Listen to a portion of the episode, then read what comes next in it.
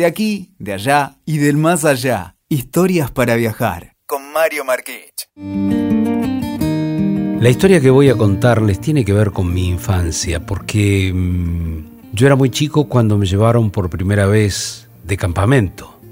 Era toda una aventura. Y fuimos en un ómnibus muy destartalado y por caminos de tierra desde Río Gallegos hasta el lago Argentino. Nosotros llamábamos al pueblito del Calafate, que era una aldea, ¿no? Lo llamábamos el lago, el lago Argentino, porque estaba a orillas del lago y el lago era más grande que Calafate. Hoy en día Calafate es, bueno, una ciudad importante, tiene no sé cuántos vuelos diarios para recibir turistas y todo eso. Pero bueno, la anécdota tenía que ver naturalmente con que íbamos de campamento ¿a dónde? A orillas del lago Argentino, pero a sesenta kilómetros de Calafate, donde está, ¿qué cosa? Sí, señor, el glaciar Perito Moreno.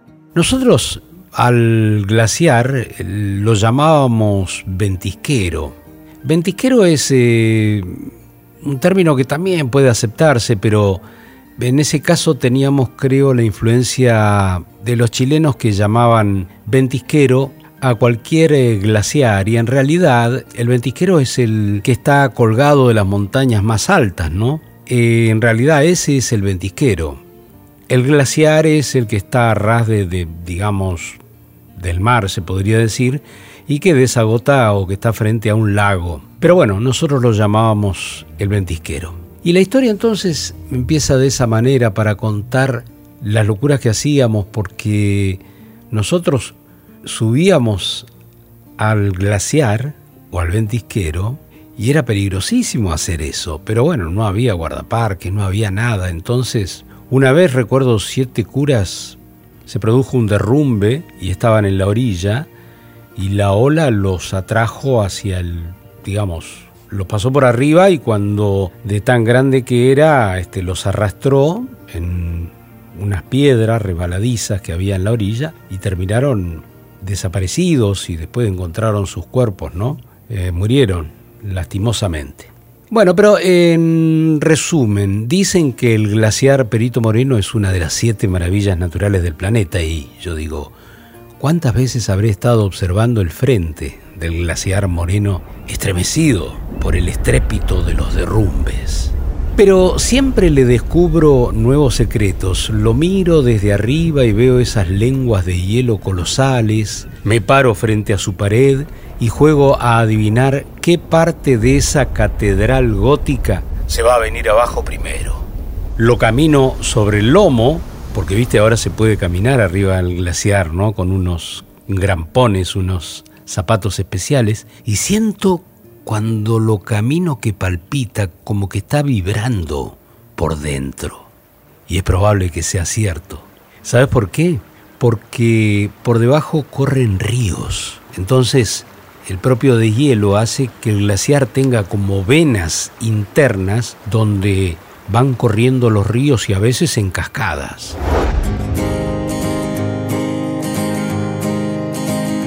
Este fue mi nuevo viaje para visitar a un viejo amigo, y cada vez que vengo a verlo renuevo la visión de esas imágenes que se estacionaron en mi mente desde la primera vez. Hablo desde mi primera vez de ruptura, o sea, cuando esos derrumbes que componen toda la secuencia de la ruptura se transforma en un espectáculo que se produce ante tus ojos, y en estos tiempos es mucho más cómodo para el que llega al gran escenario, porque tiene barandales para poder ver ese espectáculo en continuado que dura días, ¿cierto? Hasta que se produce la debacle total, y es una maravilla, ¿no?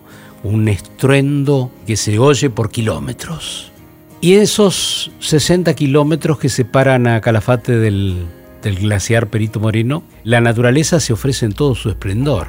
Eh, hay cisnes y flamencos en la laguna del pueblo, a los pies del pequeño pueblo, pero varios kilómetros más adelante, cuando ya el camino empieza a zigzaguear a una orilla de los cerros, porque va metiéndose el camino en el bosque, ya uno se detiene a observar con asombro el vuelo circular y perezoso de media docena de cóndores que te aparecen así, como de la nada, ¿no? Y uno se plantea historias cuando ve eso y piensa, habrá víctimas abajo, ¿no? Porque están dando vueltas y ellos comen animales muertos. Entonces hay víctimas abajo y mucha paciencia arriba, porque los cóndores van y van. Y, y en el patrullaje los pájaros estaban esperando el fin de una agonía. Iban y venían con un planeo pensado, pero cada vez los círculos eran más cercanos al suelo. Es tremenda la imagen, ¿no? Todo pasa en esta tierra pulverizada en mil ochocientos treinta y seis por el naturalista Charles Darwin. ¿Por qué él en su libro de viaje escribió sobre estas regiones maravillosas, tan lindas, ¿no? Lo que sigue. La esterilidad de la tierra pesa como una maldición en este lugar. ¡Al diablo!, ¿no? ¿Eh? Tan lindo que parece, y el tipo se despachó con eso, pero claro, mil ochocientos treinta y seis, y el tipo vino en un barquito y con un embole terrible seguramente, y desembarcó en la orilla con unos vientos terroríficos, empezó a caminar y no había nada. Todo desierto, en las playas del Océano Atlántico, a la altura de, de, de Santa Cruz. Y entonces dijo: la maldición de la esterilidad. Desde entonces, la Patagonia se convirtió en la leyenda de la tierra maldita. Y sin embargo, doblando siempre camino al glaciar Perito Moreno, ¿no? Estoy narrando este viaje. Doblando una curva cerrada en pleno ascenso, ya donde el camino se mete en el bosque definitivamente, uno se choca de repente con la imagen de la octava maravilla del mundo. No por nada los, los guías la llaman a este lugar la curva de los suspiros, porque se escucha todo el colectivo, si, si son turistas, porque allí está, enfrente, blanco, inmaculado por los siglos, tronante y majestuoso, el glaciar Perito Moreno, su majestad. La ruta desde Calafate, esos sesenta kilómetros, están asfaltados. No están como cuando yo fui hace muchos años atrás, ¿no? Que era bastante difícil llegar. Y la que serpentea por el bosque, que es una ruta ya más angosta, una vez que uno transpone el portal de entrada al Parque Nacional Los Glaciares, también está asfaltada, de manera tal de que se hace bastante cómodo el viaje ahora. Además hay pasarelas seguras para observar el frente de esa masa de hielo, casi al punto de que uno cree que hasta puede tocarlo con la mano, mirá. O como voy a hacer ahora, digo, porque estoy recordando mi último viaje, que fue llegar y embarcarme en el puerto de las sombras, un lugar ahí, digamos, que está bastante protegido en el lago y donde uno embarca para ir a caminar el, por arriba del lomo del glaciar. Entonces me embarqué junto a Emanuel, el guardaparque que me esperaba puntual en la explanada que da hacia el muelle. A veces confundirse entre los turistas, como me pasa a mí cuando voy, ¿no? A veces me quiero quedar solo sin que la cámara me filme. Nos sirve a los observadores para almacenar nuevos hábitos, cambios en las modas y las costumbres. De movida me entero que últimamente la mayoría de los turistas extranjeros son chinos y brasileños. Les encanta. Y con ellos voy a compartir buena parte de mi trekking, o sea, de mi caminata arriba del glaciar. Con ellos y guiado por José Pera, que es como decir el vaquiano de los cambiantes y caprichosos caminos que se forman en el lomo de este monstruo blanco de treinta kilómetros de fondo, de largo, y seis kilómetros de ancho, y que José Pera conoce como nadie, como para que uno vaya seguro y disfrutando de la experiencia.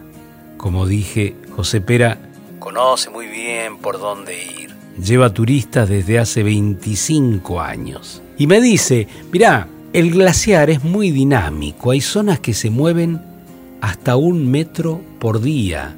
Algunas son más rápidas que otras y eso hace que se formen las grietas. Y allí, en las grietas es donde uno ve ese color intensamente azul que asombra a todos y se pregunta por qué sale ese color. Y allí donde se junta el hielo con la pura roca, ¿no?, al costado, donde el glaciar está haciendo presión ahí, estrechado entre montañas, la naturaleza nos ha abierto una puerta inesperada hacia un mundo totalmente azul, porque encontramos una cueva, ¿eh?, ahí abajo del glaciar, justo cuando teníamos que subirlo, ¿no?, con todo este equipet que decía yo de los crampones en los pies, encontramos una cueva enteramente azul, como iluminado por una linterna gigante. Y lo que descubrí es como si me metiera en una galería de arte en sus entrañas azules. Es una cueva de hielo profunda que despide goteras desde el techo abovedado y te mete un poquito de miedo, ¿no? Porque decís, acá arriba, ¿cuántos metros de hielo tengo?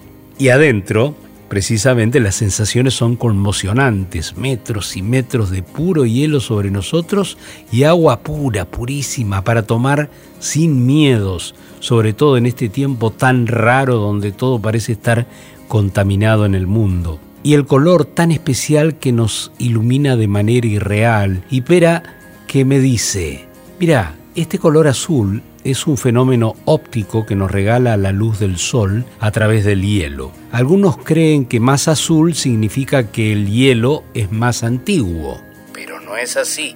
Eso ocurre cuando el hielo tiene menos aire adentro, eso hace que esté más comprimido y le da a ese color tan intenso. Es una cuestión, digamos así, física, química, ¿cierto? Pero es así, no es porque el hielo sea más antiguo, sino porque el hielo está más comprimido, más apretujado. Bueno, para caminar sobre el hielo hay que colocarse los suplementos que ya te conté, ¿no?, bajo el calzado, que son los crampones, que son como arañas de acero y tiento, ¿no?, que usan los montañistas para escalar las paredes verticales de hielo. Entonces uno se siente un poco también, primero que está por vivir una gran aventura, después se siente un poco montañista también. Y recién después este, se pone uno a entender que siente ese, ese privilegio de estar caminando en un lugar tan raro. Y me dice, Pera, esto es como una mini Antártida en los bosques de la Patagonia Sur.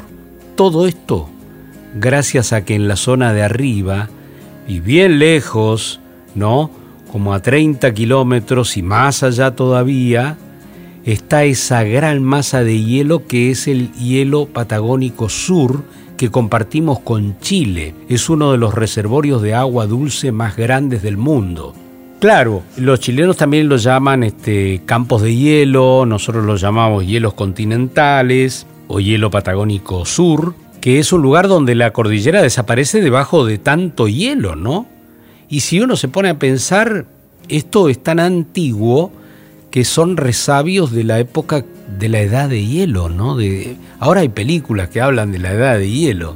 Bueno, esto que queda está solamente en los polos, ¿cierto? Polo norte, polo sur, y en este lugar. Es una maravilla. Esta es una vivencia única por todas las posibilidades que hay para disfrutarlo. Porque al glaciar Perito Moreno se lo disfruta navegando desde el aire, desde el agua, desde las pasarelas o caminándolo. Por eso este glaciar es tan especial. Y lo que tengo a la vista es una muestra de los treinta kilómetros de hielo que hay más atrás. O sea, yo estoy caminando acá, apenas subo, guiado por Pera, y todo es lo mismo. Por treinta, cuarenta, cincuenta kilómetros, todo el hielo es así, lleno de, de agujas. Y bueno, hay que tener mucho cuidado, ¿no? Porque se abren grietas y todo eso.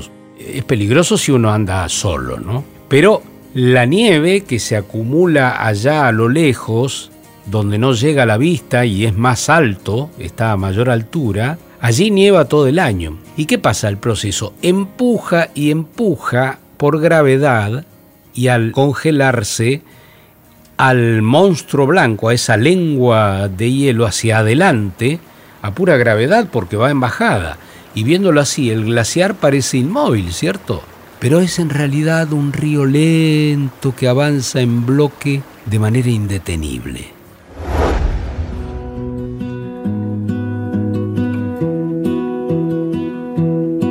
Lo que veo, como te decía, son los últimos vestigios de la edad de hielo, de las últimas glaciaciones de hace dieciocho mil años, de la cual se conserva, como te decía, el Ártico, la Antártida y esta, que es la tercera masa de hielo más grande del planeta. ¿Viste? Mirá vos lo que es, todas las cosas que nos deja el glaciar Perito Moreno, una belleza. Y bueno, mi, mi acompañante, Pera, el guía, me dice, mirá, porque claro, yo le pregunto tan todos los días, toda su vida, veinticinco años llevando, trayendo gente, le pregunté, ¿qué es el glaciar para vos? Y me dijo, mira Mario, el glaciar para mí es parte de mi vida. Estoy integrado a este paisaje desde siempre. El glaciar por arriba depende de cómo está abajo. Hay zonas planas y otras zonas quebradas. Es parecido a un río donde, ¿viste los ríos cristalinos? Ves rocas en el fondo y es distinto el comportamiento arriba porque el agua choca abajo con la roca, entonces produce arriba remolinos, en fin, cambia el comportamiento. Y acá igual hay sectores planos, en otros se forman las grietas, eso se le llaman, a esos agujeros se les llama sumideros, como en la gran ciudad, ¿viste? La, la, los desagües que también son sumideros, bueno, acá también, arriba del hielo se les llama sumideros. Y también se forman los seracs, sobre todo que son esas puntas como penitentes de hielo, ¿viste? Como puntitas afiladas de hielo, ¿no? Y a veces hay grietas de quince metros de profundidad y también mucho más, ¿eh? Y yo ahí arriba con él. Cuando me dice eso, un poco me sigue inquietando el glaciar, ¿no? La pared de hielo del frente tiene unos sesenta metros desde el agua hacia arriba. Pero abajo del agua, esa pared tiene cien metros más de hielo que están sumergidos. Por eso me dice Pera, es todo un valle en el fondo. El glaciar se apoya en ese valle y se desliza como un tobogán de poca inclinación. En las nacientes del glaciar, al fondo, a los treinta kilómetros donde no llega a la vista, se ha medido que el hielo tiene setecientos, ochocientos, novecientos metros de, de espesor, o sea que tapan las cumbres de las montañas. El glaciar del glaciar Viedma, por ejemplo, del El Viedma y el Upsala son todavía más, más profundos que el glaciar Perito Moreno, digamos, este, tanto las grietas como el espesor del hielo. Y bueno, se sabe que los glaciares van perdiendo hielo en todo el mundo, ¿cierto? Por esta cuestión del fenómeno, me escuchaste hablar, del fenómeno del calentamiento global, que está perdiendo hielo, que va a haber el día de mañana guerras, quién sabe, por el agua potable, por el agua dulce. Y es la verdad, ¿eh? Porque yo conozco muchos glaciares de la Patagonia, bueno, de la provincia de Santa Cruz, el Viedma, el Upsala. En total, un noventa y nueve por ciento de los glaciares está en la situación de retroceso, es decir, que estuvieron muy adelante, digamos, eran mucho más grandes y el frente fue perdiendo, perdiendo con derrumbes, derrumbes, derrumbes por el calentamiento global, ¿eh? El noventa y nueve por ciento está en retroceso. Pero el Perito Moreno, este del que estamos hablando, por esto también es muy especial, porque está en equilibrio. O sea, lo mismo que gana por las nevadas que recibe en la zona alta, allá a treinta kilómetros o más arriba, que después nieva, nieva, nieva y empuja, empuja hacia abajo y va creciendo el, ese río de hielo, y crece, y crece, y crece, entonces avanza sobre el lago, va avanzando. Pero todo lo que recibe por las nevadas en la zona alta lo pierde en el frente por el derretimiento y por los derrumbes. Por eso tiene más o menos la misma longitud que en mil novecientos veinte. O sea que es un glaciar raro, es un glaciar en equilibrio, no es un glaciar que esté en retroceso, pero debe ser único en el mundo, ¿eh? Único en el mundo. Por eso me dice Pera, es como vos me contabas, Mario, es un río de hielo el glaciar. Se mueve, lo vemos quieto, pero se desplaza un metro por día, por lo menos. En el centro del glaciar avanza más rápido, casi dos metros. A los costados, bueno, choca con las montañas, con los bosques, y le cuesta más. Y por eso avanza más lento, unos cinco a diez centímetros cada veinticuatro horas, pero siempre está avanzando. Y yo pienso, esta es una vivencia única por todas las posibilidades que hay para disfrutarlo, es decir, desde el agua, desde las pasarelas o caminándolo. Por todos estos datos y por esta cuestión del, del equilibrio es que el glaciar Perito Moreno es especial. Lo que vemos es una muestra de esos treinta kilómetros de extensión, o sea que subiendo ahí nomás donde te permiten subir y donde están los guías, todo lo demás el, se le parece, digamos, puedo estar acá o treinta kilómetros más arriba. Eso sí, treinta kilómetros más arriba vas a estar solo, en todo caso allá hay tormentas de nieve que te pueden llegar a sepultar en, en una noche, ¿no? Pero el Perito Moreno, pese a todo el hielo que pierde durante los días de verano, la nieve que acumula allá en lo profundo de su extensión, empuja y empuja al monstruo hacia adelante, a pura gravedad, pero como dijimos, es un río que avanza en bloque de manera indetenible y acá empieza el fenómeno. Por eso todos los años vuelve empecinadamente a formar un dique de hielo. Avanza tanto que de repente choca contra una península, que hay una parte de tierra, y al chocar, ¡blum!, ahí queda como un dique, ¿cierto?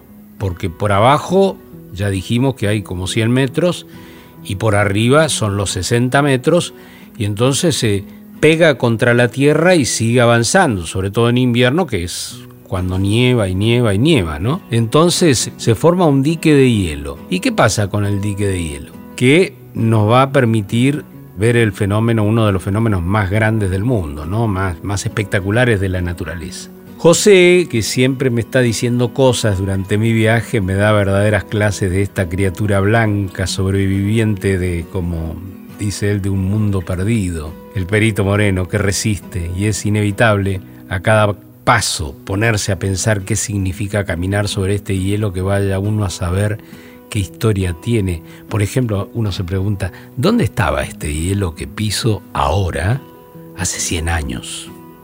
¿No? O hace doscientos años. O más aún, ¿no? Porque yo estoy ahí muy cerca del frente del glaciar, pero estoy caminando arriba. Pero estoy a bastantes metros, no voy a estar parado al lado del... Se puede derrumbar, obviamente. Entonces nos metemos adentro del glaciar. Pero ese hielo que hay ahí, ¿cuál es la historia? ¿Y vive alguien en el glaciar?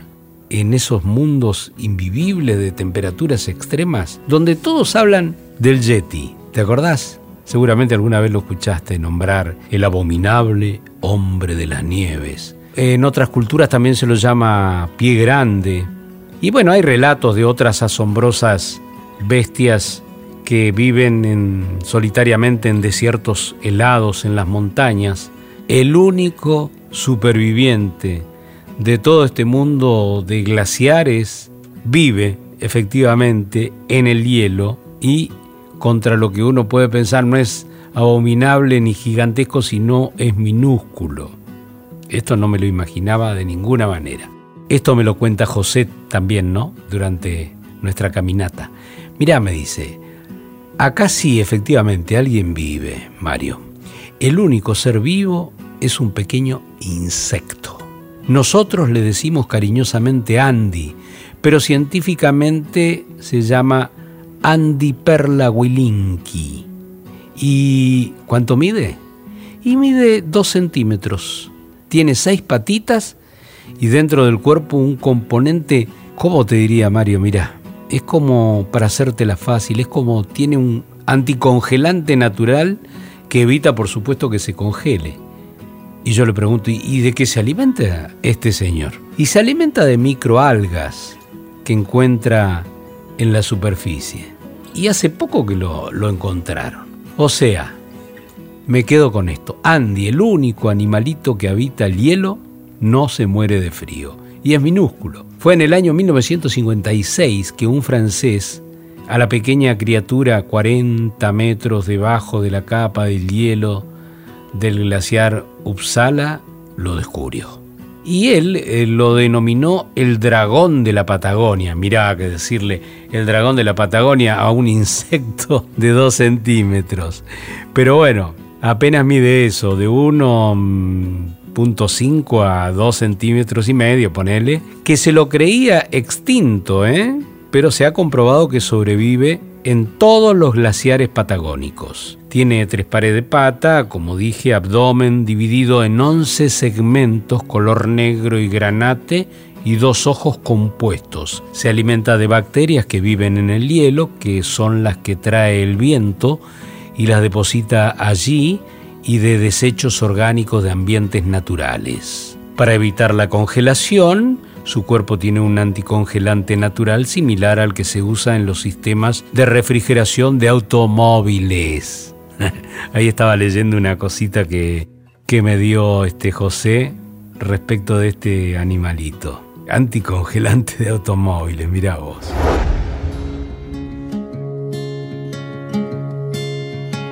El caso es que muchas películas de Hollywood no hicieron posible la sugestión. ¿Y acaso por andar desbarrancando con esas imposibles expectativas es que nos resulta toda una sorpresa la ceremonia final que nos prepararon José y sus compañeros, ¿no?, cuando terminamos el, este trekking por arriba del lomo del glaciar Perito Moreno, ¿no? Nos esperan en una vueltita ahí en un recodo con un whisky, con rocas de hielo centenario o milenario. Y después de toda esta ceremonia, de toda esta belleza que vivimos, nos fuimos con Emanuel, el guardaparque, ¿no?, a ver la pared de hielo, pero ya desde las pasarelas, frente al hielo, ¿no?, y desde una altura, desde arriba. Casi, casi podíamos tocarlo, ¿no? Este parque nacional es uno de los primeros de la Argentina, porque ya cumplió sus primeros ochenta años. Es que este rincón de la Tierra tiene varias razones para recibir protección especial de nosotros, los seres humanos. Demovida porque al verlo estamos como viendo cómo fue el planeta antiguamente, lo que decíamos antes. La edad del hielo, la última glaciación del, del planeta, comenzó hace ciento diez mil años y finalizó hace unos doce mil años.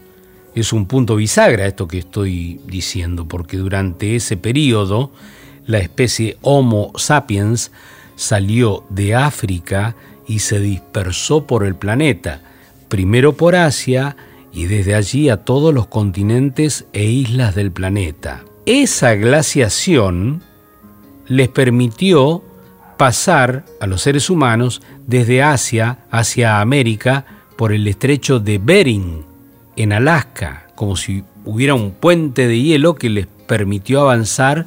Y allí empezaron a poblar primero, bueno, Canadá, Norteamérica y siguieron bajando hacia el sur. Por esta misma razón, Tierra del Fuego fue habitada, porque a Tierra del Fuego está dividida de la provincia de Santa Cruz, del resto de la Argentina, por el Estrecho de Magallanes. Pero bueno, como hace todos estos tantísimos años de lo que estamos hablando, el Estrecho de Magallanes no existía como tal porque estaba cubierto de hielo. Entonces el hombre llegó a la Tierra del Fuego cruzando ese puente de hielo. Y cuando el hielo se derritió quedó formada Tierra del Fuego como isla tal como la conocemos hoy. Este fenómeno dio paso al período posglacial en el que nos encontramos en la actualidad. Y me dice el guardaparque, Emanuel, hablamos, mirá, de dieciocho mil a veinte mil años atrás, de la época de las glaciaciones. Esta es la mejor muestra que tenemos, este glaciar, la muestra de lo que fue la Tierra. Por eso se lo declaró Patrimonio de la Humanidad. Y yo mientras él, él hablaba, miraba cómo el hielo había avanzado hasta treparse a la tierra firme, ¿no?, al pie de las pasarelas, porque ya se había formado ese dique del que hablaba al principio. No hubo derrumbes por un rato, porque siempre hay derrumbes, ¿no? Siempre se caen pedazos de hielo. Y entonces todo se veía en calma. Pero los que conocemos por experiencias anteriores el comportamiento del glaciar Perito Moreno sabemos que más tarde o más temprano toda esa muralla que vemos al frente se va a venir abajo. En suma, esta falsa calma es el preludio del gran espectáculo. Siempre es igual. Todo termina en un derrumbe de proporciones colosales. Cuando empieza la actividad por el calentamiento del verano, el dique está formado, pero el agua empieza a socavar por abajo hasta se empieza a derretir y derretir, y el estruendo que provocan las partes cercanas a ese dique de hielo, que vienen y caen y vienen y caen, erosionan el hielo hasta que por fin se cae todo y el agua de un lado pasa libremente para el otro lado. Esta es la historia, ¿no? Y me dice Emanuel, una de las tres características más importantes que tiene esta ruptura es algo peculiar porque no ocurre en otras partes del mundo. Existen pocos glaciares que tienen rupturas, pero no con esta magnitud. Aparte es fácil quedarse acá para verlo, lo ves directamente. Y yo, claro, veo el entorno, el glaciar como una lengua blanca encajonada por las montañas. Veo toda la naturaleza en todo su esplendor. Eso sí, aunque no la veamos, en lo profundo de los bosques cercanos hay vacas salvajes que quedaron dispersas en el área cuando todo este lugar se convirtió en parque nacional y de, de tal manera es territorio intangible, ¿eh? Las vacas están ahí y, y están, nadie las puede tocar. Entonces, Emanuel me, me sigue contando, mira, a la vista tenemos un poco de todo, básicamente el bosque andino patagónico, donde se destacan el coihue, las lengas y los árboles ñires, que son como los tres emblemas de este sector del bosque patagónico. Los pumas son difíciles de ver, pero por supuesto que están. Ellos tienen un porte majestuoso, ¿no?, en el sur del continente. El huemul, que es como un ciervo, ¿no?, ese sí está en peligro de extinción, pero a diferencia de otros ciervos, este tiene la cornamenta más chica y solo la lleva el macho. El huemul quedó relegado a la alta montaña y prácticamente no se deja ver. Él me contaba todo esto y yo entonces empecé a, a pensar cómo se produce todo este fenómeno de la ruptura del glaciar Perito Moreno, que es cuando se derrumba todo. El caso es que yo te decía, el hielo avanza tanto que se pega a, a un pedazo de tierra, de roca, y entonces eh, divide en dos a las aguas. Y las aguas de un lado, del lago, empiezan a crecer y crecer y crecer, porque claro, no tienen desagote. Naturalmente tienen que desagotar por el, lo que se llama el canal de los témpanos, que, que, que se... Cuando queda abierto después de la ruptura, el agua fluye. Entonces, al quedar encajonada el agua de uno de los dos lados, empieza a subir, a subir y a hacer presión y mete presión por abajo, por abajo, por abajo, socava, socava, socava, hasta que se forma, digamos así, un túnel en el hielo y con gran estrépito se produce ese espectáculo genial que todos vemos cuando se derrumba todo. Bueno, el caso es que llegar a ver ese espectáculo es el sueño de muchos. Casi medio millón de personas lo vienen a ver cada año. En invierno, mil por día, lo cual es una buena cifra. La temporada turística se estiró mucho y hasta en pleno invierno llegan más de mil turistas por día. Tenemos al frente, yo diría, una clase de vida, porque aprendemos acerca del equilibrio que gobierna la naturaleza, de los ciclos, del comportamiento de las cosas según las estaciones, aprendemos de la tenacidad para sobrevivir del único insecto que lo habita, ¿no? Y frente a esto, solo nos queda aprender la lección a cielo abierto y dejar que el glaciar hable cada tanto, con esa voz grave y tonante que tiene, y nosotros escuchar cada derrumbe, cada ruptura en silencio.